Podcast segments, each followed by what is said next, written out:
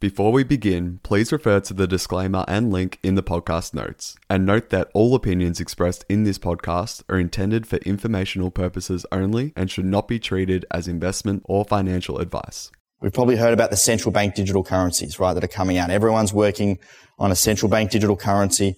I think it's already been rolled out in 60 different countries across the world in terms of at least a pilot program. Australia have rolled out a pilot program. CBDC stand for central bank digital currencies. Right? I'm not a fan of CBDCs at all. The reason being is that it's not cryptocurrency. And I think most people will not know the difference. A central bank digital currency will be on a blockchain, but it'll be on a private blockchain. It'll be owned by the people that control it. Right? Bitcoin is the opposite. It can't be shut down. It can't be turned off and we are in control, not the uh, the government or the banks. And there was a reason why Bitcoin was created. Now, the technology of CBDCs is amazing, right? It's going to allow cross-border payments. It's going to allow a lot of things happen instantly because the banking system is archaic. But it's a scary world to think. I believe a world where we don't have cash in the future. There's already businesses. I went to a coffee shop this morning doesn't accept cash. What happens in a world where there is no cash?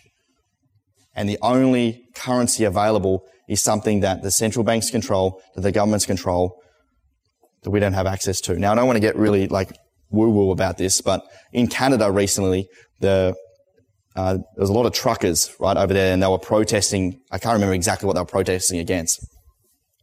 The Canadian government didn't like it. And they went and actually shut down the bank accounts of all the people that were protesting. They had no access to money. You can imagine a world where you can't access your money because you're in a minority or you, you, you have a, an opinion on the world that people don't like. You can't access cash and you can't access money. What does that look like? You know, this is in Canada, right? That's not too far from home. And this is a little far out and we don't know how it's going to look in Australia, but it's just, for me, it's an education piece. It's a scary thing.